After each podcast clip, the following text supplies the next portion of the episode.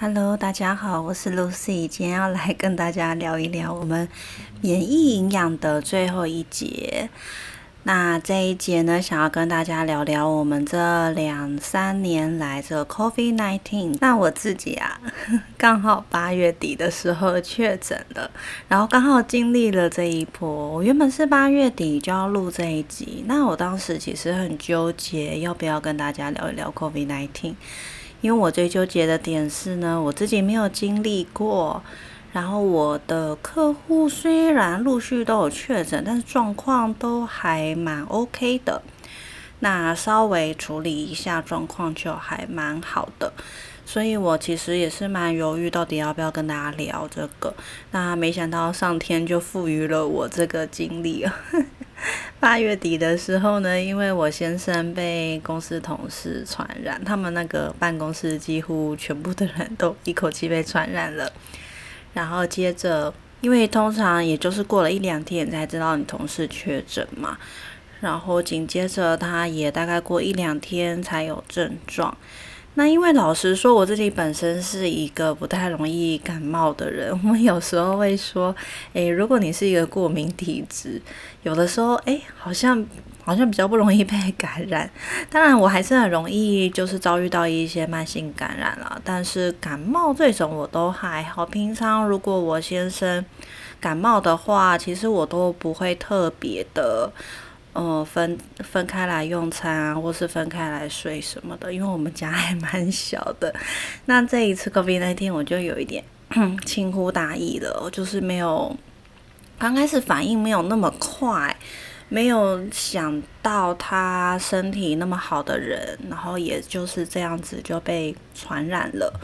那当时其实我八月底刚好在台中有一场演讲。然后也就临时要改成预录影片什么的，还蛮崩溃的。那几天真的是，我觉得面对这 COVID nineteen 啊，一方面是刚好隔周有很多的工作，那都被打乱了；那一方面是，呃，家里。真的是刚好也没有什么感冒药，因为之前其他家人感冒的时候，我们都把感冒药送出去了，然后又有点手忙脚乱。因为我自己，嗯，其实还蛮不擅长使用药物的，我对药物不太熟悉。那我又很少感冒，那平常感冒也就是大概吃一点简单的成药，大概就过去了。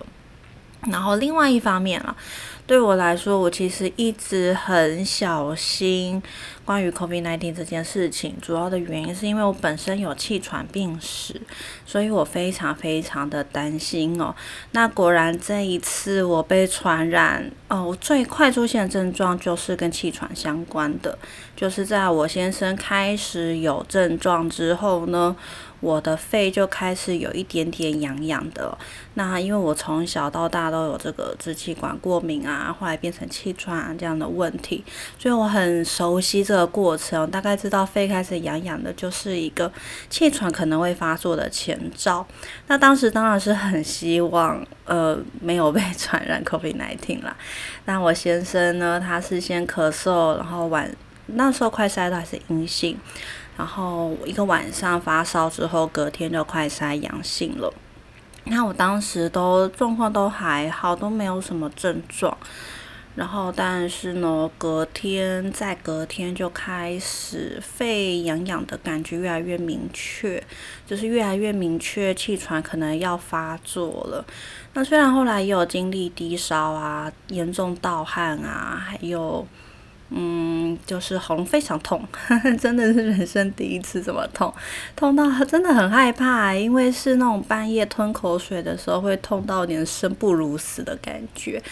不过，呃，后来，嗯，接受这件事情之后就还好，因为刚开始比较是一种害怕的感觉，就是害怕，呃，喉咙是不是真的这个发炎的问题控制不下来。或者是说会演变成什么更严重的问题，但后来发现，哎，反正就是就是这样子，就是喉咙痛，那就是多喝水，过几天就越来越好了。那中间当然就是有一些气喘发作的过程。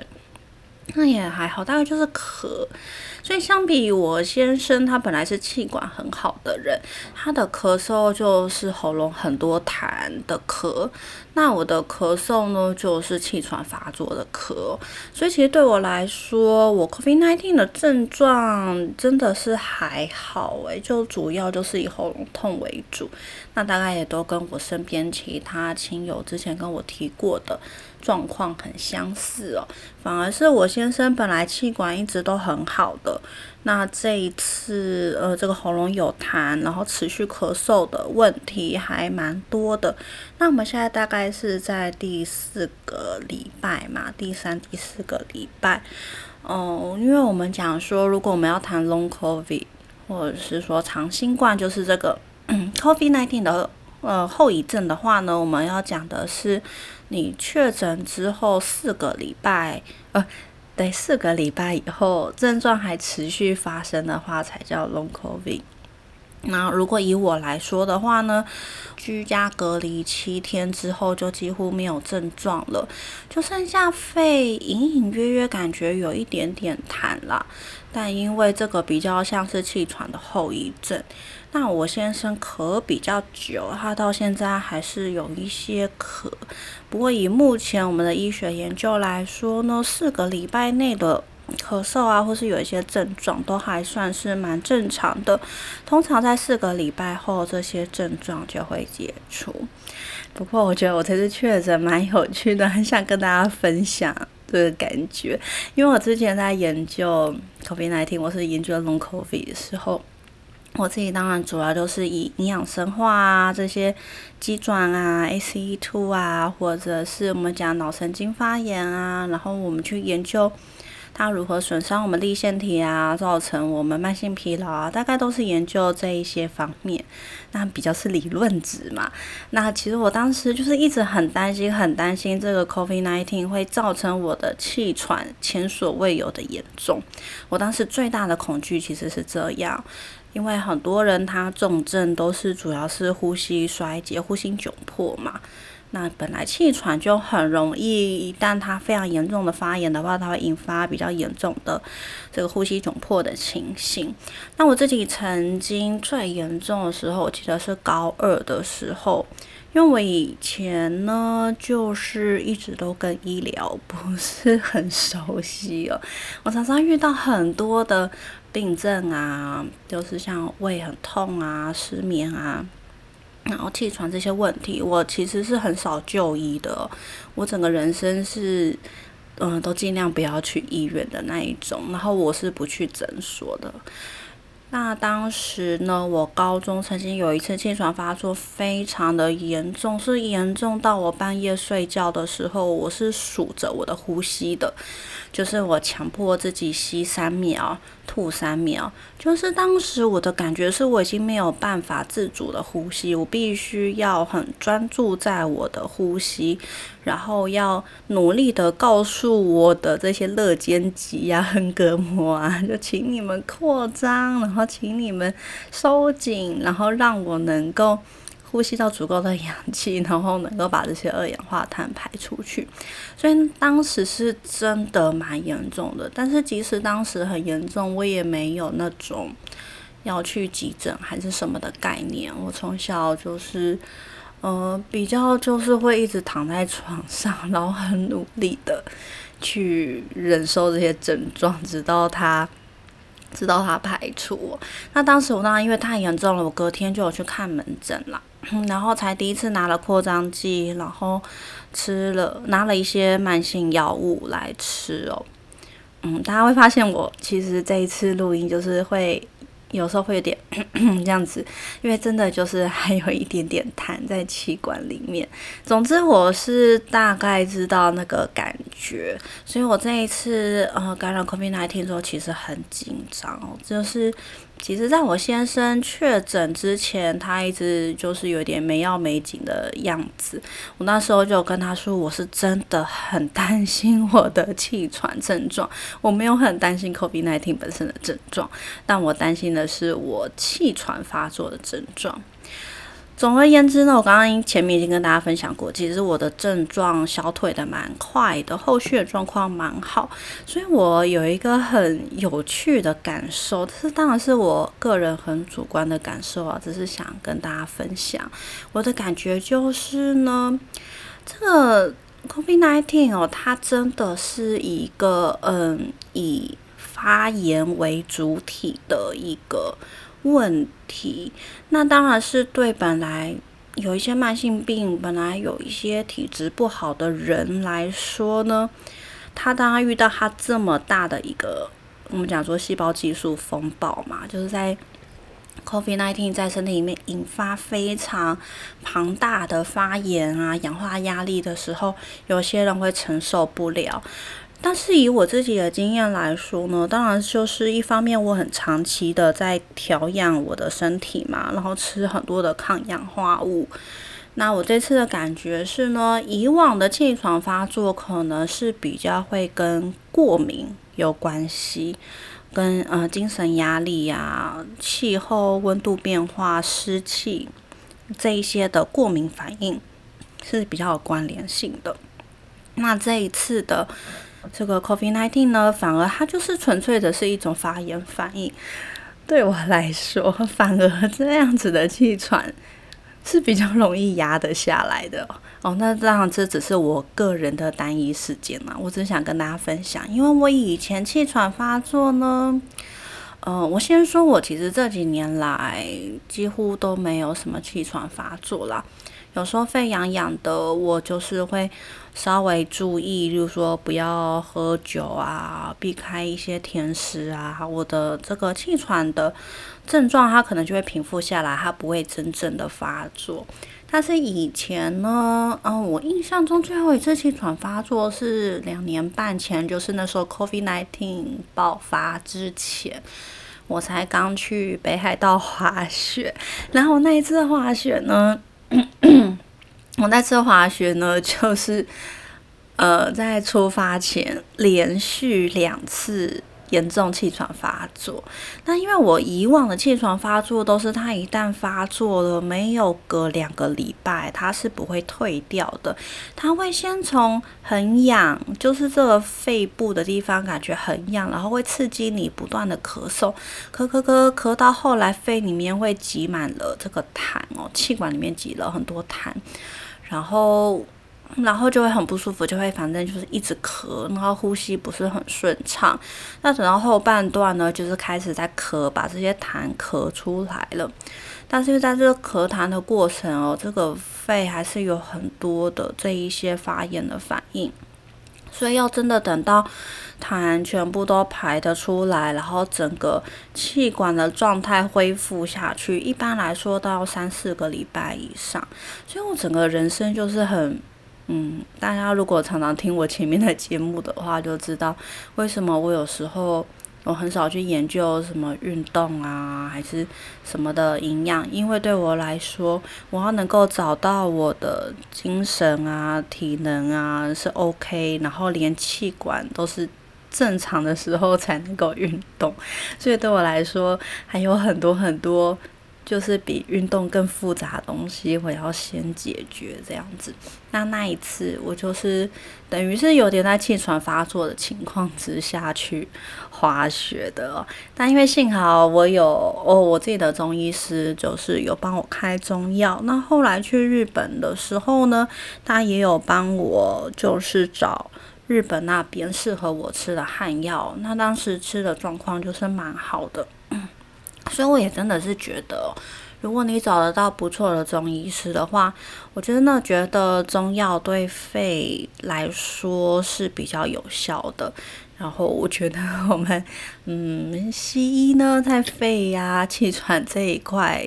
嗯做的事情比较就是属于一些抗氧化啊，或者是现在大家会用 NAC 排痰嘛这样子的作用。好，那回到这一次我确诊的过程啊，我就是感觉我的气喘发作的程度没有很严重，而且消退的很快。虽然现在喉咙还有一点痰，但这样子对我来说，其实已经算是恢复的很快了。尤其是我完全没有用任何的扩张剂，我就是嗯，尽量多吃喉糖啊，多喝温水啊，多喝水啊，就是一直拼命的灌水。所以我一直开玩笑说，我这个确诊居家隔离那一周。皮肤都变好了，因为我平常其实蛮不喜欢喝水的。然后居家隔离那一周，因为喉咙非常痛，然后因为我吃这个消炎止痛药都没有用，那我发现其实最重要就是喝水了。所以我后来喝非常多水，是我人生当中很少，就是连续那么多天都喝很多水。然后那几天就是皮肤真的变好，我就觉得蛮好笑的。好我就是跟大家自首我各种不健康的生活习惯。好，那诶，所以啦，我觉得呃，我今天的结论其实就是说呢，呃，COVID nineteen 它就是一个以发炎为主体的。一个呃细胞激素的风暴，那对于体质没有调养好的人来说，它是一个很大的风险。但如果是你平常有好好调理你的这个抗发炎体质的话呢，你也许会跟我一样，就是可以很快的就过过去了。那我们回头来谈一谈，COVID-19 是经过哪一些路径哦，去造成这样的细胞？激素风暴，细胞激素就是我们发炎的介质嘛。当我们身体释放很多细胞激素的时候呢，它就是去造成全身的一些大规模的发炎反应哦。大家可能看新闻有提到，COVID-19 它主要是经由 ACE2 这个受体哦，去刺激我们血管内皮啊，还有肺部的一些发炎的反应。当然还有包括这个 TMPRSS2。那有一次，这个呃营养精神医学会在讨论的时候呢，有一个心脏科医师就提到，心脏的 ACE2 受体的数量还比肺的肺部的来的多。也就是说，当你感染了 COVID-19，它会先在肺部的 ACE2 受体去造成一连串的发炎反应，去造成肺炎。但是它进到循环里面呢，它其实会针对我们心脏以及血管上面更多的 ACE2 受体，去造成更多的发炎反应。那心脏来说，我觉得比较麻烦是，因为通常，嗯，有时候心脏发炎啊，细胞受损啊。其实我们是没有什么症状的。当我们血管内皮受损，然后导致呢，它去刺激了这个血液凝集的反应，造成比较多的栓塞，这一连串的反应，它都是潜在慢慢发生的，而且通常没有什么症状。所以，我们平常在功能医学诊所啊。嗯，我们当然是会，就是需要去处理很多症状，例如说肠道功能不好啊、过敏啊、自体免疫啊，我们会处理很多这种有明确症状的问题。但是如果今天一个客户来，他说的是他有心血管的病史，例如说他有很高的中风的风险，那其实这整件事情会在我们健康管理上面是一个 priority，因为。啊心脏啊，它受损啊，心肌受损啊，心肌坏死啊，或者是中风啊，它几乎是没有任何的前兆的。甚至检测来说呢，我们是可以看到一些早期早期的发炎指标，或者是去评估它的风险。那你说，例如像心肌坏死的那一些指标，它都是已经要发作了才会突然升高，所以你很难，例如说一个月前就。也就知道，他可能都是真的已经非常非常非常严重，这些指标才会上升。所以，如果我们客户他有提到心血管方面的风险的话呢，我们都会很小心的把这件事情放在一个非常非常重要的地位哦。因为不管他有没有症状，我们都必须非常小心的照顾。那在这个 COVID-19 呢，心血管的健康其实就非常重要。如果有一些人他本来就有一些，例如说冠状动脉疾病啊。可能已经有中风过啊，或者是担心就脑血管阻塞啊这一些的风险的话呢，那基本上 COVID-19 是会去提高这些风险的。那有医生也是跟我聊到说，国外有些研究发现呢，其实这个 COVID-19 它伤害我们心肌细胞的这个时间是非常长期的，它会演变成一个好几个月的慢性发炎反应，但因为都没有症状。所以国外这个研究呢，它是透过了那个，我记得好像是 MRI 吧，影像检查，这是一个学术研究啦。一般临床上面不可能用，应该很少吧，很少会用 MRI 去照心脏哦，通常顶多就是 CT 而已。所以，呃，需要经过这么 成本这么高的影像检查，才能够就是去提早发现，其实你的心肌是有受损的。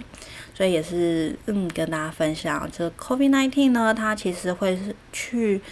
造成长期心肌细胞的损伤，也会比较容易造成动脉粥样硬化，造成呃这个血栓这一类的风险，但是通常是没有症状的。那尤其在我们功能医学，我们常常会把这个心脏健康跟肾脏的健康是有点绑在一起哦。他们在多这个血管内皮的功能上面来说呢，基本上是非常相似的。所以我记得这一次有非常多肾脏科医师去提到说，COVID-19 会，嗯，对于本来就有肾脏慢性疾病的患者来说呢，会有比较高的风险。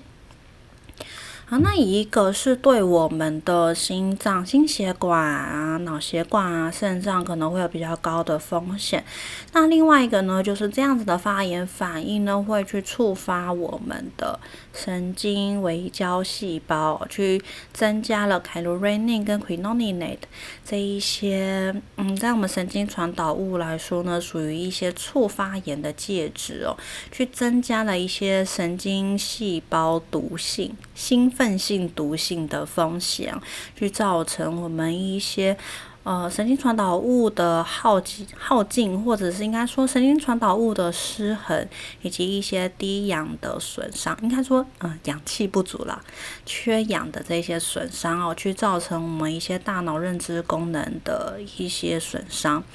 所以，其实这一次 COVID-19 它有一个很主要的目标族群是属于这个脑神经。精神情绪症状这个领域的，因为呢，根据目前很多这个生化方面的研究呢，是认为说，我们很多的情绪失衡啊。脑神经的功能退化啊，其实都是源自于一些发炎反应。那很多是来自于肠道嘛，因为我们平常吃的东西啊，我们接触的很多加工食物，都会在肠道引发很多的这些发炎反应。那大家知道脑肠轴在前几年非常非常的红嘛，那这一些发炎反应就会经由脑肠轴去损伤我们的这个大脑的一些细胞的功能哦。所以在 COVID-19 来说呢，对于脑神经这一方面的影响也是非常大的。那另外，呃，以症状来说啦，其实最主要的还是以慢性疲劳为主哦。那慢性疲劳这个部分呢，呃，我们在功能医学，如果我们用营养生化的角度来说，我们就认为它主要去侵犯的是我们的立腺体功能，因为立腺体呀。我不知道大家对立腺体的印象是什么？因立腺体就是在我们每一个细胞里面产生能量的那一个小小的单位。我们每天吃进来很多很复杂的食物，经过很复杂的消化呢，它会以像是血糖啊，就 glucose 啊，或者是其他更小的单位，像是 acetyl CoA 进入我们的柠檬酸循环。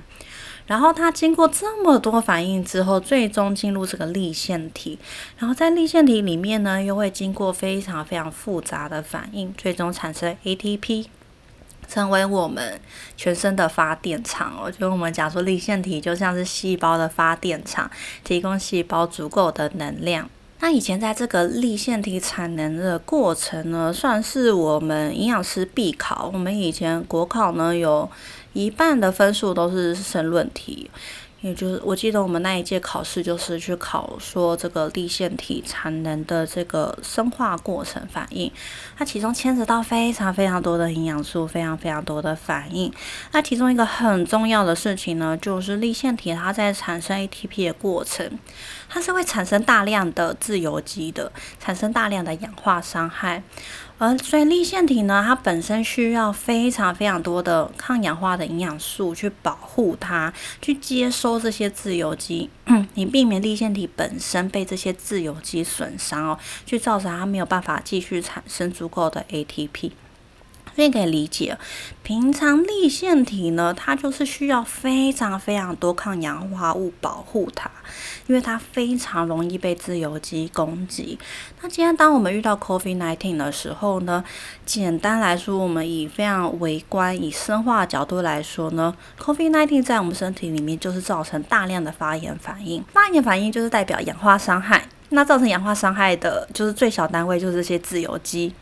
那些自由基呢，就会去攻击我们全身细胞的立腺体。那立腺体最有名，其实就是说，嗯像我们心肌细胞里面有非常非常大量立腺体。可以知道，我们心脏因为是我们生命的泉源嘛。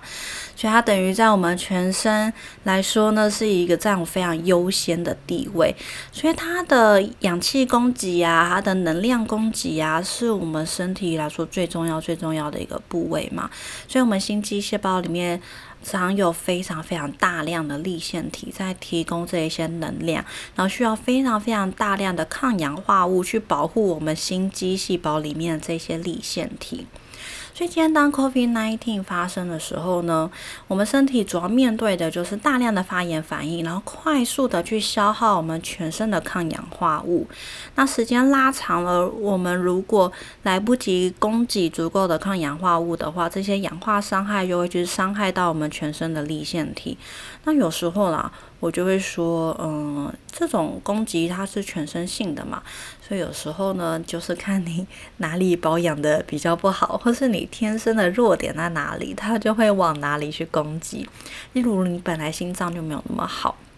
那如果你心肌细胞立腺体又被快速的攻击的话呢，那你这个心脏的风险呢就有可能会提高。那如果你本来就有一些神经退化性疾病，但是你没有好好的用慢性药物控制，或你本来就有一些精神疾病的状况，例如说忧郁症啊、焦虑症啊、失眠啊，但你可能没有乖乖的吃药，有一餐没一餐的吃，那这一些伤害呢，它就可能会去快速的去改变你。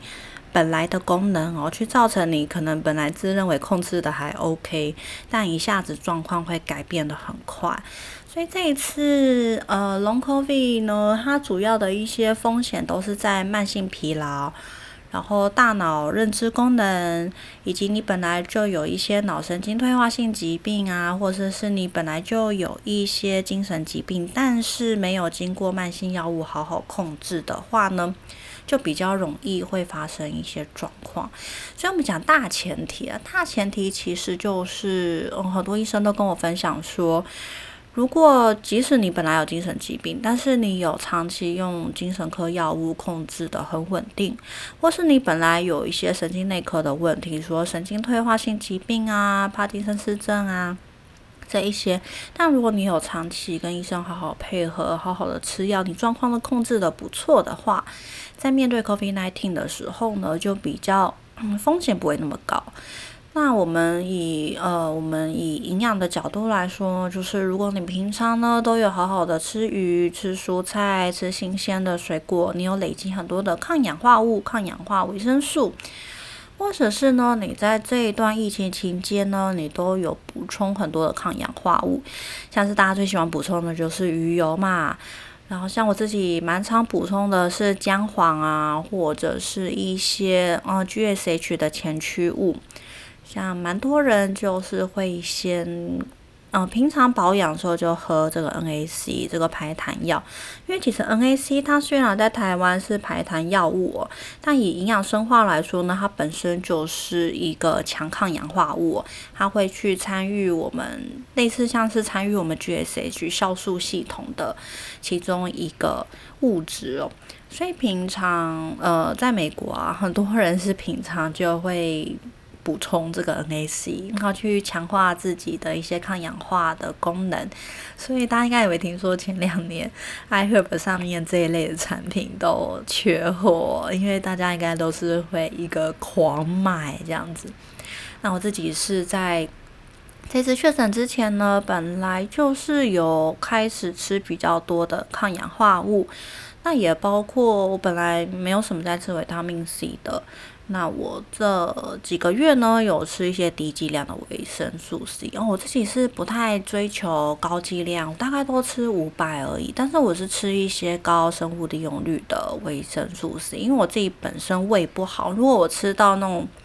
传统一般那种化学定剂的话呢，我的胃会胃酸过多，然后像是那个发泡定，我也没有办法喝。所以我只能吃一些比较高级的 维他命 C，就是一些酯化过或是有搭配，呃，那叫做什么？呃，异黄酮，诶 f l a v o n o i d 这种黄酮类的 维生素 C 哦，这个生物利用率会比较高一点。所以，呢，我觉得一方面来说，就是对我来说，COVID-19 这件事情。平常如果有好好的控制你的慢性疾病，或者是平常就有补充好一些抗氧化物啊，调整你的免疫系统的话呢，它可能相较来说它的风险并没有那么高。但如果你平常就是有一些健康上面的缺口的话，你在这一次感染的时候，它就会从那个缺口突破，为你带来一些困扰。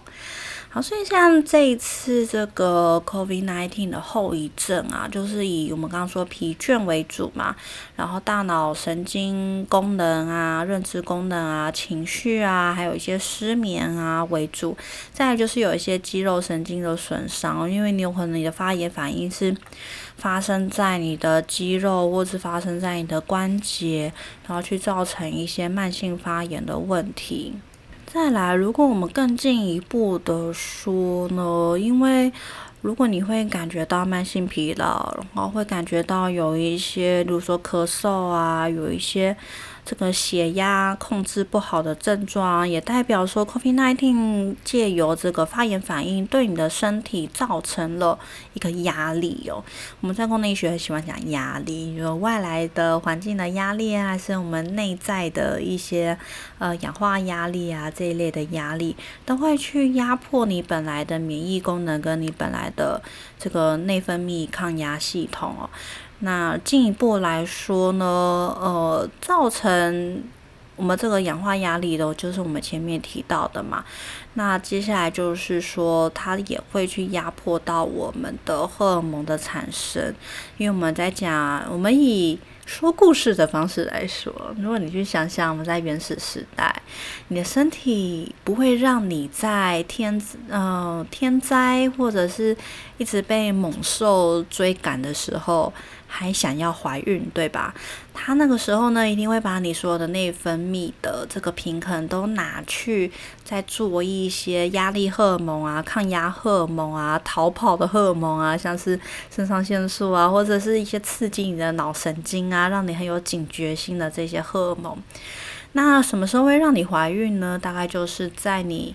呃，比较安逸嘛，生生活很安稳啊的时候呢，我这边讲的是不是只有女性被怀孕，还有男性让别人怀孕的能力都是哦。当你在一个比较放松、比较安稳的状态，身体就会觉得啊，现在就是很适合哺育下一代的时候呢，它就会比较去往生殖荷尔蒙这一方面来合成。好，让你比较容易怀孕。所以，我们前面常常在说，我们现代人就是一个好像日日夜夜都被各种猛兽追赶的感觉。白天上班就觉得好被。公司啊，被工作压力这样的猛兽追赶，回到家呢就觉得，哎，我要照顾小孩，我要照顾家里，我要打扫，然后我可能还要接副业赚钱，或是我要照顾长辈什么的。就晚上又有另外一个猛兽在追你，所以你可能日日夜夜都在被猛兽追赶的感觉，然后就会造成现代人很多不孕啊，或是生理周期。不是很顺畅，或者是男性开始有比较多早衰。就我们以前讲，男性大概要五十岁以后才会呃开始有一些呃男性荷尔蒙不足啊，有一些更年期的症状。但我们现在都发现，男性越来越提早了，大概四十几岁，甚至现在有些人呃可能跟天生体质有关啊，也许三十岁。三十几岁、四十岁前后就已经开始有一些男性荷尔蒙不足的情形哦。那这些都跟压力有关，因为压力是一个很抽象的一个概念啦。可以说，COVID-19 它带来的一些氧化压力啊，这些。和发炎的伤害啊，对身体来说也是一个莫大的压力哦。它也会去压迫你的这个生殖的能力，然后去造成你比较不太会去合成一些呃怀孕所需的一些荷尔蒙。所以有很多人呢会因为 COVID-19 感染之后造成这个慢性发炎之后呢，开始变得生理周期比较不规律，或者是男性可能会觉得特别的疲倦啊，肌肉流失的比较快啊，这些。些都有可能会去造成。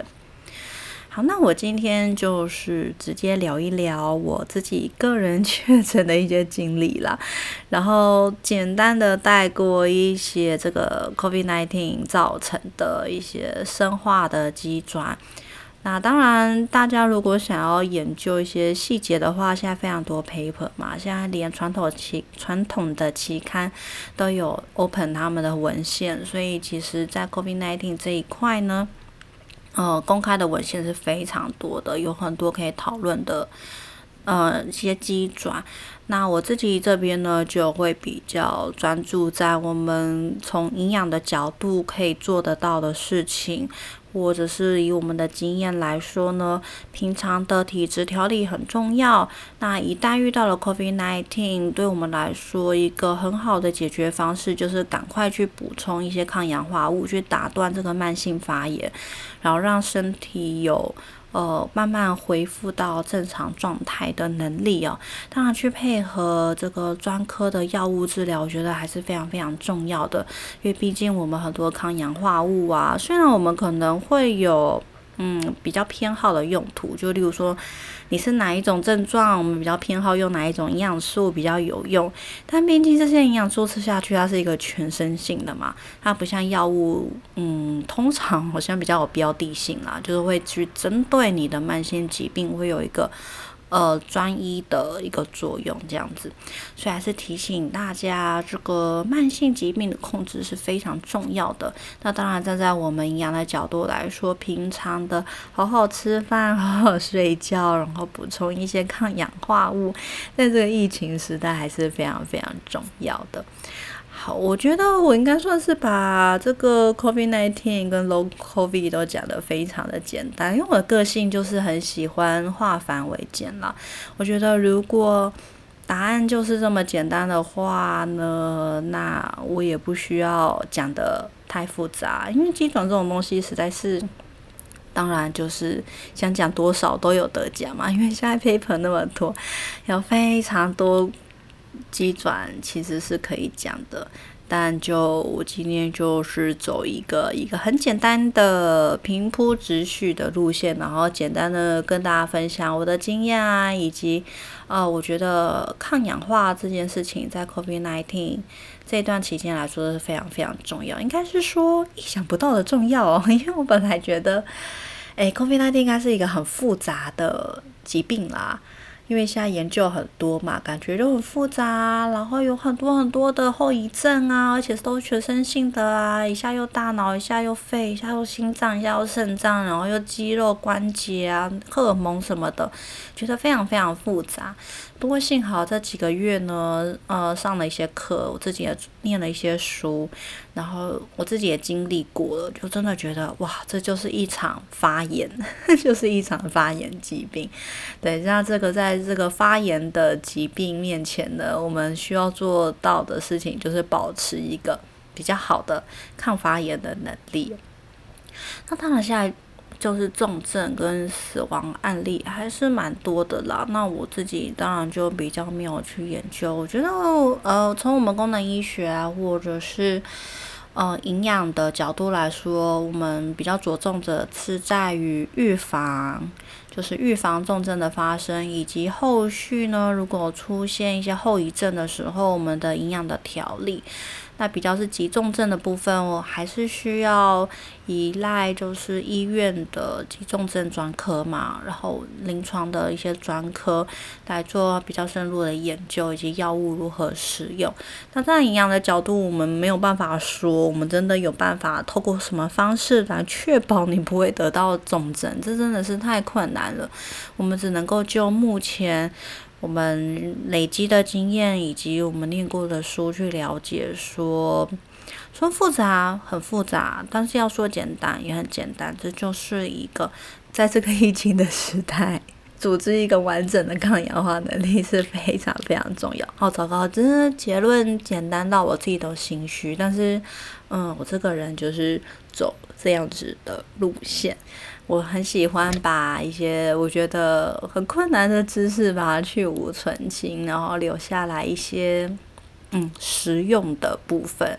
所以啊，也是想跟大家聊聊，就是我一直有提到我想要做课程嘛，那我就是也是非常就犹豫说我的课程呢，到底是要以非常的以症状为主，还是呢我们要回归到一个。嗯，营养学的基础来做很深入的讨论来去讨论说，呃，我心目中营养学跟传统营养学有哪一些差异，然后我认为有哪一些重要观念需要澄清哦。理论上来说，大家想学的是真正的营养学，就是我认为有一些更新的部分，或者是有一些很实用。它是比较少人知道的营养学知识，我觉得大家应该都是想学这个。但是就行销来说，如果症状啊，或者是以疾病啊，或是以现在流行的 COVID-19 啊，或是什么什么什么来做一个主题式的课程的话，应该是比较好扩散出去的。所以我真的是非常非常犹豫，我已经烦恼了好几个月了。啊，如果你有什么。想跟我说的，可以在我们 podcast 的留言，然后我会去看，或者是也欢迎大家加入我的脸书社团，在社团里面跟我做一个互动，然后让我知道大家真的比较想听的是什么，或者是觉得我 podcast 讲的这些是不是遗漏了一些你很想要听，但是我绕来绕去一直都没有讲到的一些主题。或者是因为我们现在这个民营养学七集讲完了嘛，我打算下一集又要开始一个新的系列主题，我还在想接下来要讲什么。那也很欢迎你来社团跟我说，或者是在我们 podcast 留言，或者你真的实在是太害羞了，你也可以来我们的 IG 私讯哦，那我都会看着一些讯息。